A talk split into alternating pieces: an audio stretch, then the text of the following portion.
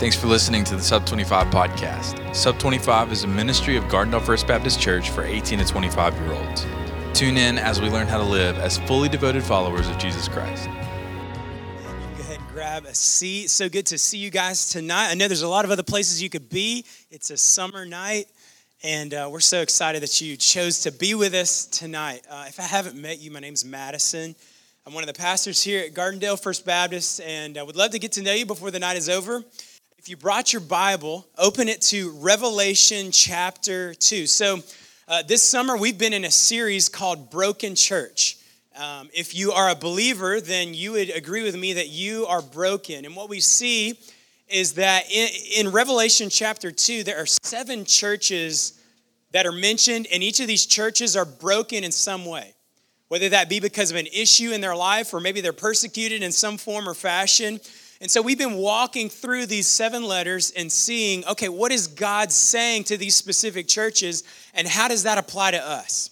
See, if you're a follower of Christ, if you're a Christian, then that means you're a part of the church. And so when we study these passages, Jesus' words to these churches, I believe there's something uh, that we can learn from them. How many of you have ever taken a personality test? You've taken those, you answer some questions, and you figure out, oh, I'm like a golden retriever, or I'm like a lion, or whatever. Well, when we look at these uh, letters, what we see is that there's characteristics, and these characteristics describe different churches. And honestly, I think we can see ourselves in these letters because we see different circumstances, different issues. So, the first letter we talked about was the letter at Ephesus, a church that worked really hard, but they were lacking in love. And then last week we talked about the church at Smyrna. And this was a church that was uh, going after the Lord with everything that they had, but they were being persecuted. They were being uh, persecuted, going through all sorts of trials. And so tonight we're going to be looking at a different church, the church at Pergamum or Pergamos. And so hopefully you found Revelation chapter 2. But before we jump into this, uh, earlier this week I was looking uh, just as I was preparing for this message, and I found an article that talked about some of the safest buildings in the whole world. And I saw this, listen, I started to look at this, and one of the buildings, and you may be familiar, whether you're a history person or you just are into all kinds of random facts, um, but Fort Knox. And, and I looked at the security measures that they had at Fort Knox. And if you don't know anything about Fort Knox, Fort Knox houses a lot of the U.S.'s gold and silver. And, and, so I was looking at this, and this article talked about how there's 5,000 tons at least 5,000 tons of gold at Fort Knox. And this gold sits behind a 22 ton door. That's how much it weighs. And not only that, but this vault door, it locks using a combination that involves at least 10 different staff people. And each person has a different combination that he or she only knows. So, again, this is a highly secure location. To add on top of that, this place is surrounded by Apache helicopters, tanks, fences, guards, concrete line, line granite walls, and alarms. So you're probably not going to get into Fort Knox. Like you may be able to sneak into Walmart or a place like that, but Fort Knox is going to be a little bit harder. And the reason the security measures are so intense is because of what is inside. And you could think of all sorts of buildings. Maybe you work at a place and you have to have a badge to get in. Even here i've got a i've got a key fob because there's certain locations at this church that you can't get unless you have a key fob because something is beyond that door and we're trying to protect it. And what i want us to understand tonight is that there is a church that we're about to study. And this church contained something that was incredibly valuable and, and, and it wasn't just this church that contained something valuable, but the church. So if you're a Christian, then you contain something valuable. But what this church didn't do is they didn't protect what was inside. And so we're going to study that tonight. So if you found Revelation chapter 2, starting in verse 12, we're going to read this. It says this And to the angel of the church in Pergamos or Pergamum, write, These things says he who has the sharp, two edged sword. Now, I want to pause right there. Now, if you remember last week, when we look at each of these letters, they all follow a same pattern, a similar pattern. In each letter, Jesus is the one who's communi- communicating something to the church, and in each letter, he's described in a different manner that pertains to the situation of whatever's going on in this letter. So, right here, it says that Jesus is described as he who has the sharp two edged sword. Verse 13 says this I know your works and where you dwell and where Satan's throne is, and you hold fast to my name. And did not deny my faith even in the days in which Antipas was my faithful martyr who was killed among you, where Satan dwells. Verse 14. But I have a few things against you, because you have there those who hold the doctrine of Balaam who taught Balak to put a stumbling block before the children of Israel, to eat things sacrificed to idols, and to commit sexual immorality. Thus, you also have those who hold the doctrine of the Nicolaitans, which thing I hate. Repent, or else I will come to you quickly and will fight against them with the sword of my mouth. He who has an ear, let him hear what the Spirit says to the churches. To him who overcomes, I will give some of the hidden manna to eat, and I will I will give him a white stone, and on that stone a new name written, which no one knows except him who receives it. Would you pray with me? Father, we thank you that we can study your word. Thank you that we can read it, and we ask tonight that you would speak to us through the power of your spirit. God, we've just got just finished singing what we believe. That we believe in you, we believe in the Father, the Son, the Holy Spirit. And I pray that tonight that we would walk away believing even stronger in that and that we would protect what we believe. We love you in Jesus' name. Amen. So tonight here's what we're going to learn. We're going to learn that as Christians that we need to defend right doctrine. We need to defend right doctrine. So let's jump into our text. Revelation chapter 2 verse 12. Jesus is described as the one who has the sharp two-edged sword. Now, all of these descriptions that we see of Jesus at the beginning of each of these letters are actually described in Revelation chapter 1 as well. You may have picked up on this each week as we look back. So, if you turn with me to Revelation chapter 1, verse 16, we see a similar verse to Revelation chapter 2, verse 12. Revelation chapter 1, verse 16, it says this He had in his right hand seven stars, out of his mouth went a sharp two edged sword. So, remember, John is having a vision here. If you've never read Revelation, when we come to things like this, it is bizarre. I mean, John is seeing Jesus, and this sharp two edged sword is coming out of Jesus' mouth. Quite creepy, if you ask me. Scary. If you walked and you saw somebody with a sword coming out of their mouth, I would be a little bit freaked out. But remember, John, John is having this vision and he's recording this and he's describing Jesus in this way for a particular reason. So this leads me to say, what in the world is this sword about? Again, if we look at the characteristics we've talked about in the past letters, Jesus was holding the seven stars in his hand. He was walking among the seven golden lampstands. And we saw that that meant something. So, what does it mean that Jesus has this sharp, two edged sword coming out of his mouth? I want us to look at a few different passages and kind of piece this together. Hebrews chapter 4, verse 12. You can jot that down. You can turn there, just listen to me read it. Hebrews chapter 4, verse 12 says this For the word of God is living and powerful and sharper than any two edged sword, piercing even the division of the soul and the spirit and of joints and the marrow, and is a discerner of the thoughts and intents of the heart. So, isn't it interesting that the word of God in Hebrews chapter 4, verse 12 is described as a sharp, two edged sword? Now, if you look at Ephesians chapter 6, maybe you've heard people talk about the armor of the Lord, the armor of God. Paul writes in the book of Ephesians, he says, Hey, put the whole armor. You've maybe, maybe you've even heard a song when you were little. You learned a song about the helmet of salvation, the breastplate of righteousness. Well, in Ephesians chapter 6, verse 17, Paul says this Take the helmet of salvation and the sword of the Spirit, which is the word of God. Isn't it interesting? Again, we see sword, we see the word of God. If we continue to look, we see John chapter 12, verse 48, it says this He who rejects me and does not receive my words has that which judges him. The word that I have spoken will judge him in the last day. We need to understand that this, that this sword that is coming out of Jesus' mouth, it represents the word of God, which represents truth and justice.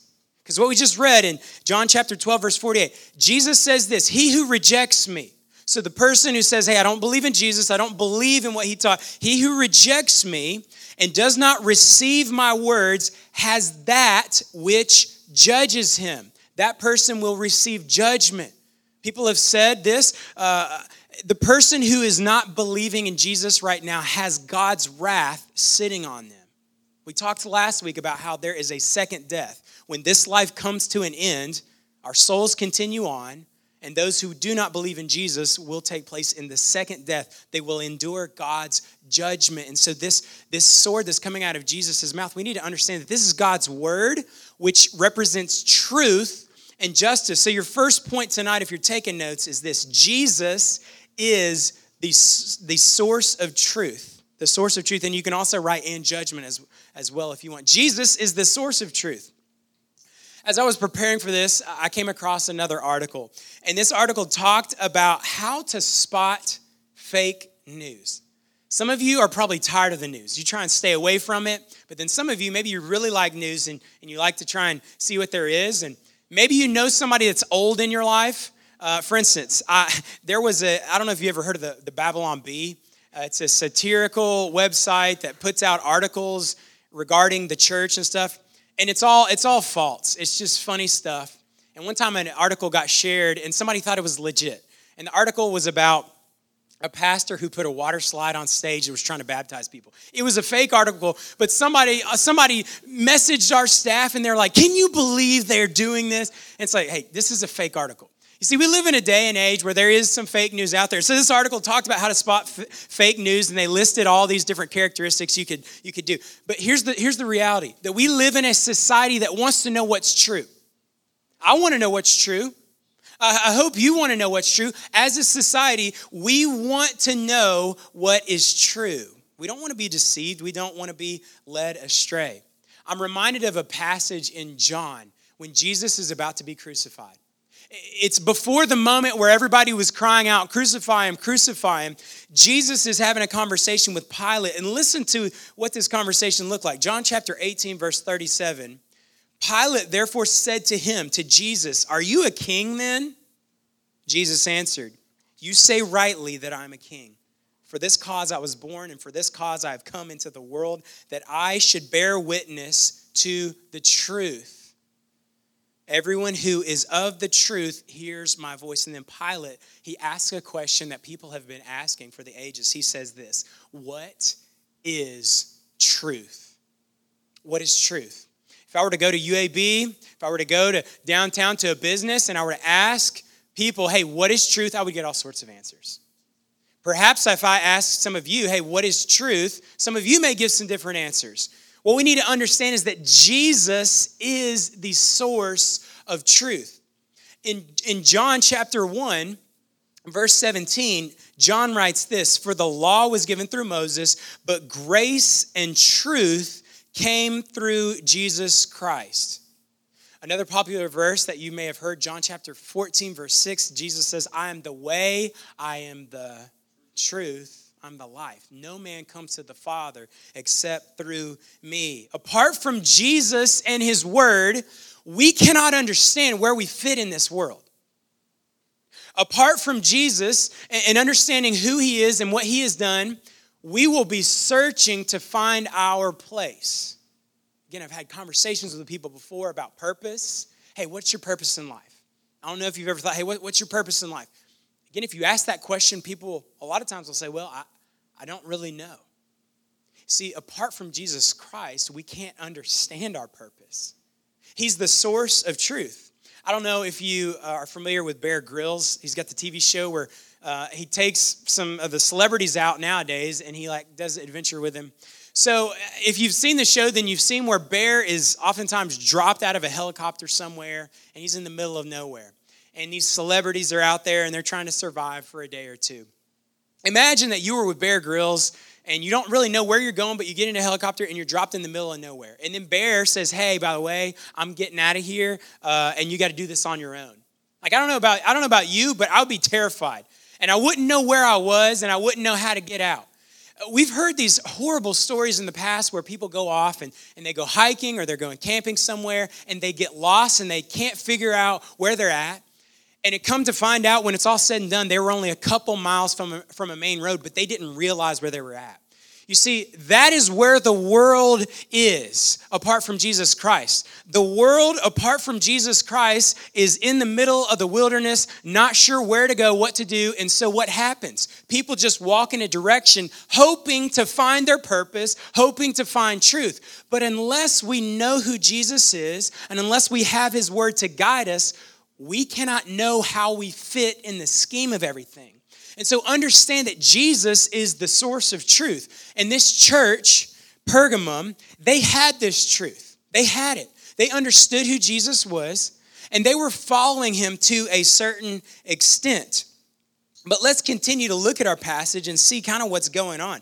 So, Revelation chapter 2, verse 13 says this Jesus says, I know your works and where you dwell, where Satan's throne is and you hold fast to my name and did not deny my faith even in the days in which Antipas, my faithful martyr who was killed among you, where Satan dwells. So, last week, we talked about the church at Smyrna. Church at Smyrna. We don't know a lot about the church of Smyrna other than what we see in Revelation chapter 2. We also don't know a lot about the church at Pergamum outside of what we see uh, in this passage right here.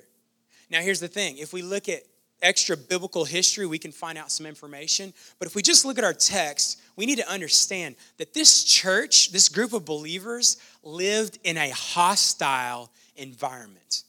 I don't know what comes to your mind when you think hostile, but John writes, again, he's writing what Jesus is saying. He said that where they're at is the throne of Satan. And people kind of debate what that means, but we'll just conclude tonight that this is an extreme hostile location that opposes Jesus, opposes the truth, a place where all sorts of other things are worshiped, all other ideas are shared. And this was a tough, tough location for Christians to live. Now, if we think about our context today, if we think about hostile places, I, I want to mention a few of those. Uh, there's a ministry called Open Doors, which advocates for Christians who are being persecuted. They try and get the word out so that believers can be praying for these persecuted churches. And, and oftentimes they will come up with lists that they conclude are the most hostile places for Christians to live. And they come up with this list based off of known persecution, whether that be something the government does, whether that be um, just things that they hear. And so I want to I want to give you this list. There's 10 countries. First off, we see the country of North Korea. In North Korea, Christians are regularly imprisoned in labor camps. The next, we have Afghanistan. This country does not recognize any of its citizens as Christians. We have Somalia. Uh, a particular person said this about Somalia that it is not possible to be a Christian in Somalia just because of the level of persecution. Another one is Sudan. Sudan uh, we see there the Muslim government has slated Christian churches for demolition. And we don't face stuff like this. Imagine you're a part of a church uh, in a place like Sudan and you hear that, hey, they're going to wipe out the location where we worship. They're trying to destroy all churches. Pakistan. In Pakistan, there are multiple Christians that are awaiting death because they've been imprisoned and they're simply waiting on death row. Uh, another country, Eritrea. Certain Christians experience governmental harassment there. In fact, in this particular country, we see that there are many Christians who are right now in prison. And you can read about them, you can read their stories. I'll tell you a story in just a moment about somebody from that country. Libya, the government is reportedly training militants to attack uh, Coptic Christians in Libya. Iraq, Iraqi Christians have yet to return to their homelands after expulsion by ISIS. Yemen, in Yemen, there are severe restrictions for Christians. Iran. In Iran, Christians regularly face systematic, ongoing, egregious violations of religious freedom.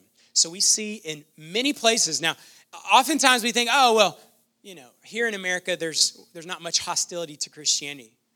And there is to a certain degree, but I want you to understand this is that when we talk about the church, then that includes believers all around the world. And you need to understand that there are brothers and sisters in Christ that are in different countries and they live in extreme hostile environments and they're being persecuted for what they believe. The Voice of the Martyrs is another ministry that focuses on persecuted believers. And they have a list of people that are currently in prison right now. And you can read their story, you can get some facts about them. Uh, one of the ladies that is currently in prison, her name is Twen, Twen Theodros. She was arrested in 2004 at the age of 23. She was a new believer. Her dad somehow struck up a deal with the people who arrested her. And so said, hey, if she'll sign this paper that says that she won't participate in any Christian activities, then she can get out. And so she actually signed that. Again, she's a young believer, so she signed that. But then in 2005, she was found at a prayer meeting, and so she was arrested again. And so again, she was in her her mid 20s at the time. And so, currently, right now, since 2005, she's been in prison. And she was actually sent to one of the most intense prisons in her country, which is uh, Eritrea. Twen and several other women refused to sign a particular paper that they would no longer participate in Christian activity. If they would have signed this paper, they could have been let free, or at least whatever they're going through right now would have been less severe. But what Twen said is, no, I'm not going to sign it. And these other women that are in prison right now, they said, hey, we are not going to sign this. And this particular lady, we see that um, she, she said that she will stay in prison as long as she uh, has to, and she's going to continue to serve the Lord if the Lord would allow her to do that. She's persecuted. She lives in a hostile environment. And these are just a few examples of modern day hostility to Christianity. You see, in our little US bubble, it's easy to let that be so foreign and to forget about it and push it out of our mind. But what we see is that uh, hostility does exist today for Christians, and it existed in the church at Pergamum. But what Jesus said, and this is what Jesus celebrated Jesus celebrated that they have held fast to Jesus' name, and they've not denied their faith. So, point number two is this Jesus calls us to be unashamed. He calls us to be unashamed. And so, again, um, when we come to these letters, these seven letters, oftentimes we see that there's something that Jesus celebrates, that he encourages, and he praises about the church. And so, this is what Jesus is praising about this church that this church is unashamed. It reminds me of the attitude that Paul had when he was writing the book of Romans. If you remember Paul, he was once somebody who persecuted Christians but then he became a Christian. He had an encounter with Jesus. And in Romans chapter 1, verse 16, Paul writes this For I am not ashamed of the gospel of Christ, for it is the power of God to salvation for everyone who believes, for the Jew first and also for the Greeks. See, Jesus wants you and I to be unashamed in our faith. He wants you to be unashamed at school. He wants you to be unashamed at work. He wants you to be unashamed in your community. And to be unashamed, it doesn't mean that you walk down the, uh, down the street screaming the name of Jesus and all this. It doesn't mean that you knock on every door that you can, although if the Lord calls you to that, then do that. It means that you stand on God's word and you place yourself under his authority and you follow Jesus at all costs. So when you're in your workplace and your boss asks you to do something that goes against your belief system, you say, Listen, I can't do it. And if you lose your job, you lose your job. It means that when you're at school, that you follow God's word. And that when Jesus leads you to do something, you do it. That when Jesus leads you to go talk to somebody, you talk to him. To be unashamed in your faith. One of the best pictures of living an unashamed life for Jesus, I believe. And it's a, it's a one time moment, but it's the act of baptism. The act of baptism, I believe it's one of the best pictures of being unashamed for your faith. Now, here in the States, it's a little bit different. It's a little bit different here because in the States, um, Christianity, again, it's, it's, it's not, uh, we don't have a ton of opposition. But imagine being baptized in another country in a body of water publicly to where everybody can see you being baptized. To do that, you've got to be unashamed. But you still have to be unashamed here. You see, when we get baptized, it's, it's somebody publicly declaring, I am following Jesus Christ. See, if you've put your faith and trust in Jesus Christ, then that means that the old you has died and Jesus has given you new life. That's what a baptism gives us a picture of. That when somebody is immersed in the water, it gives us a picture that the old person is dead. And when they come up out of the water, it's this idea that they are a new person. Now, I don't believe baptism saves you. There would be some people who say that you do, but we see in Scripture, baptism doesn't save you, but we do see that it's the first step of following Jesus. It's that step of identifying with Jesus. Jesus was baptized, and we see that people that put their faith and trust in Jesus in the New Testament, they were baptized. And I like to talk about baptism with my wedding ring. See, if I took my wedding ring off, I would still be married. Angela would still be my wife, and some of you would know that. But if I met somebody that had never met me before and they didn't see that I had a wedding ring on, they would assume something. They would assume, oh, he's not married.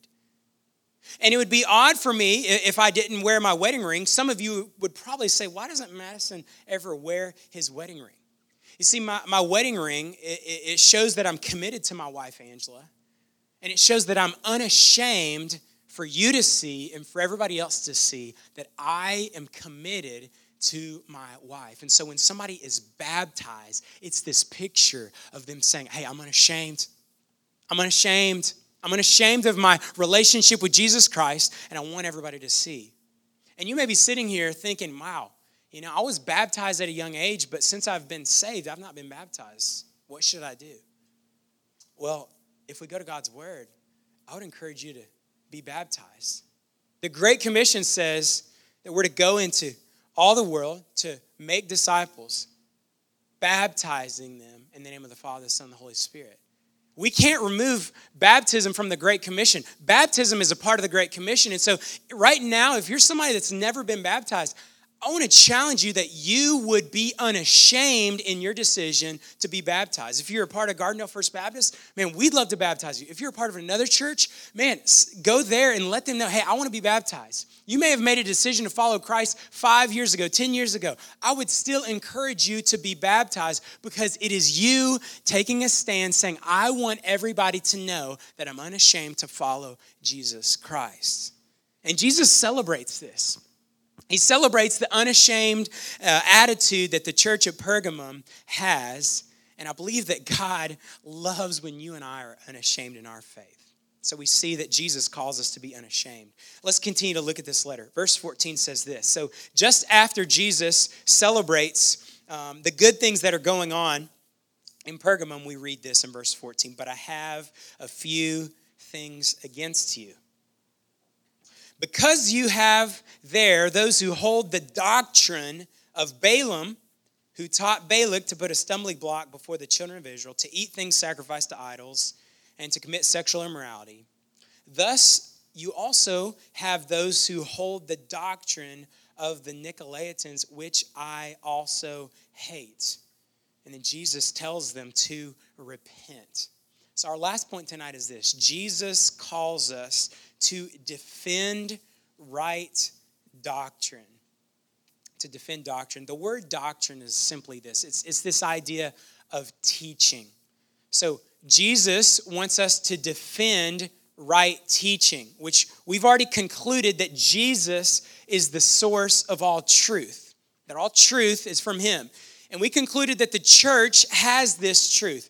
If you're part of the church, then you have this truth especially the message of Jesus Christ.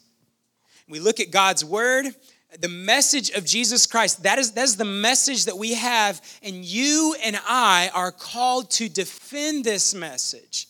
We're called to cling to it, to protect it, to make sure that the message is not confused, it's not distorted.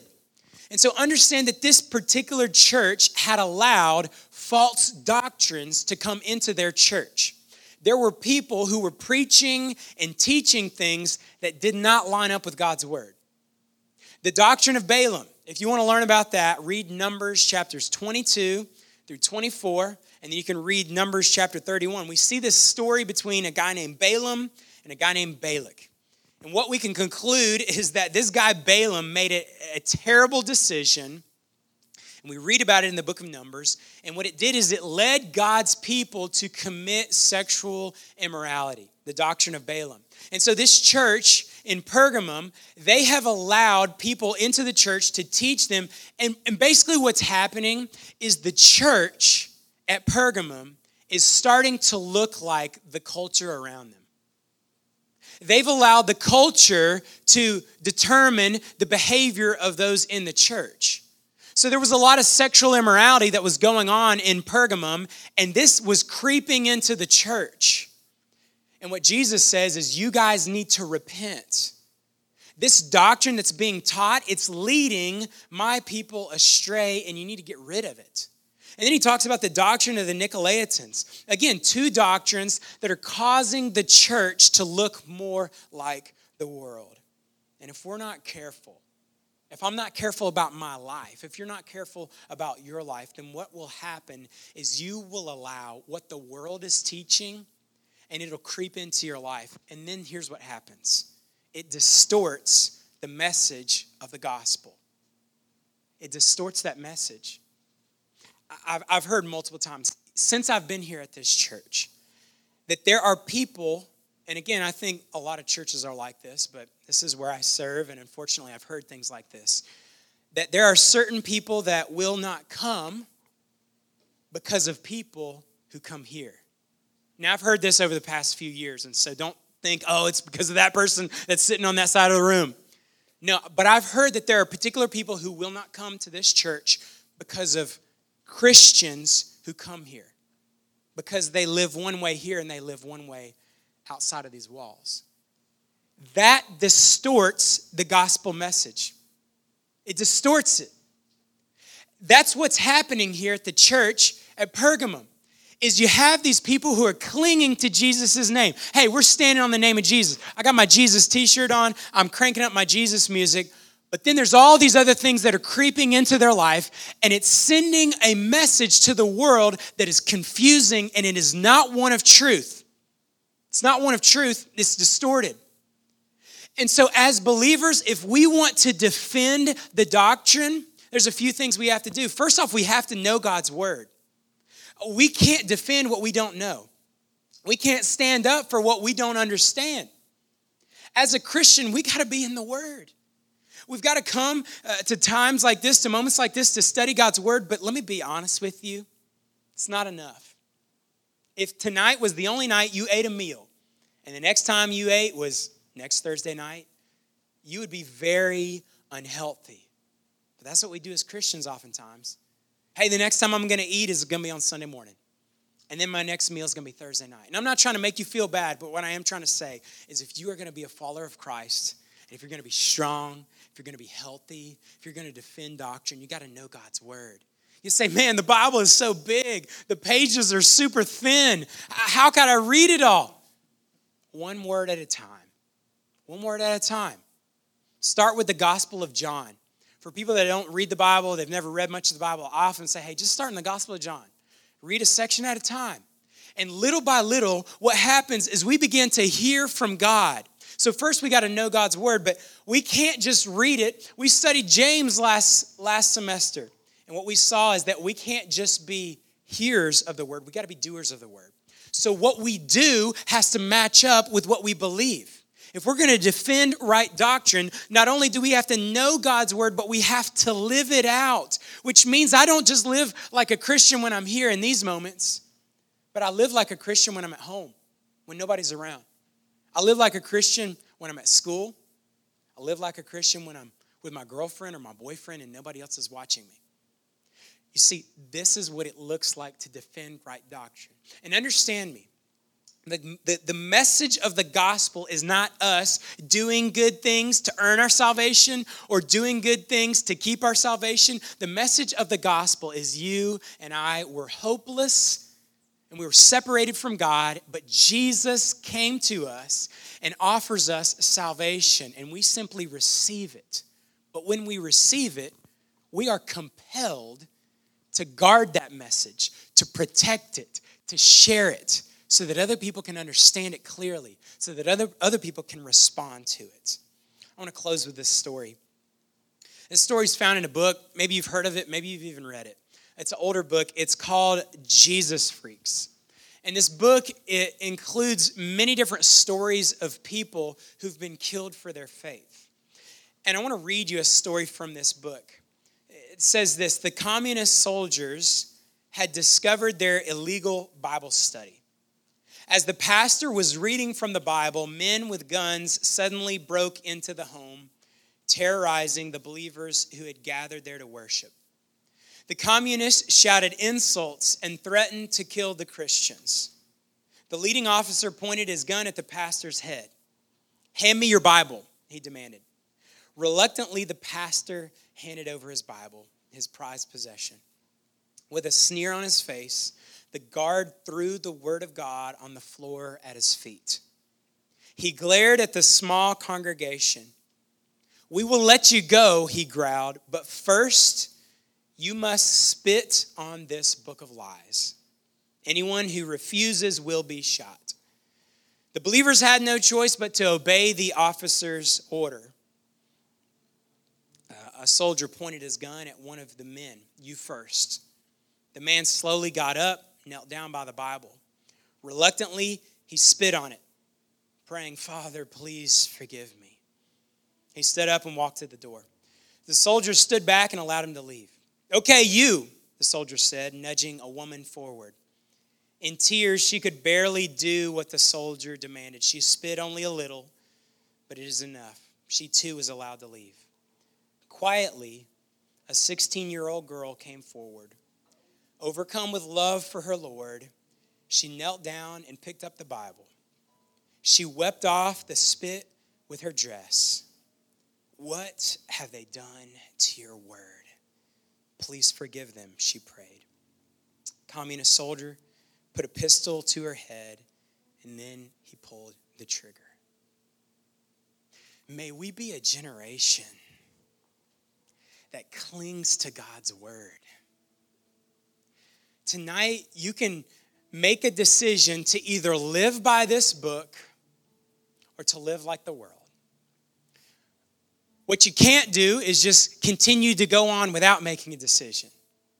Because without making a decision, your decision is that you're just going to follow the world. You see, you can't halfway follow this book.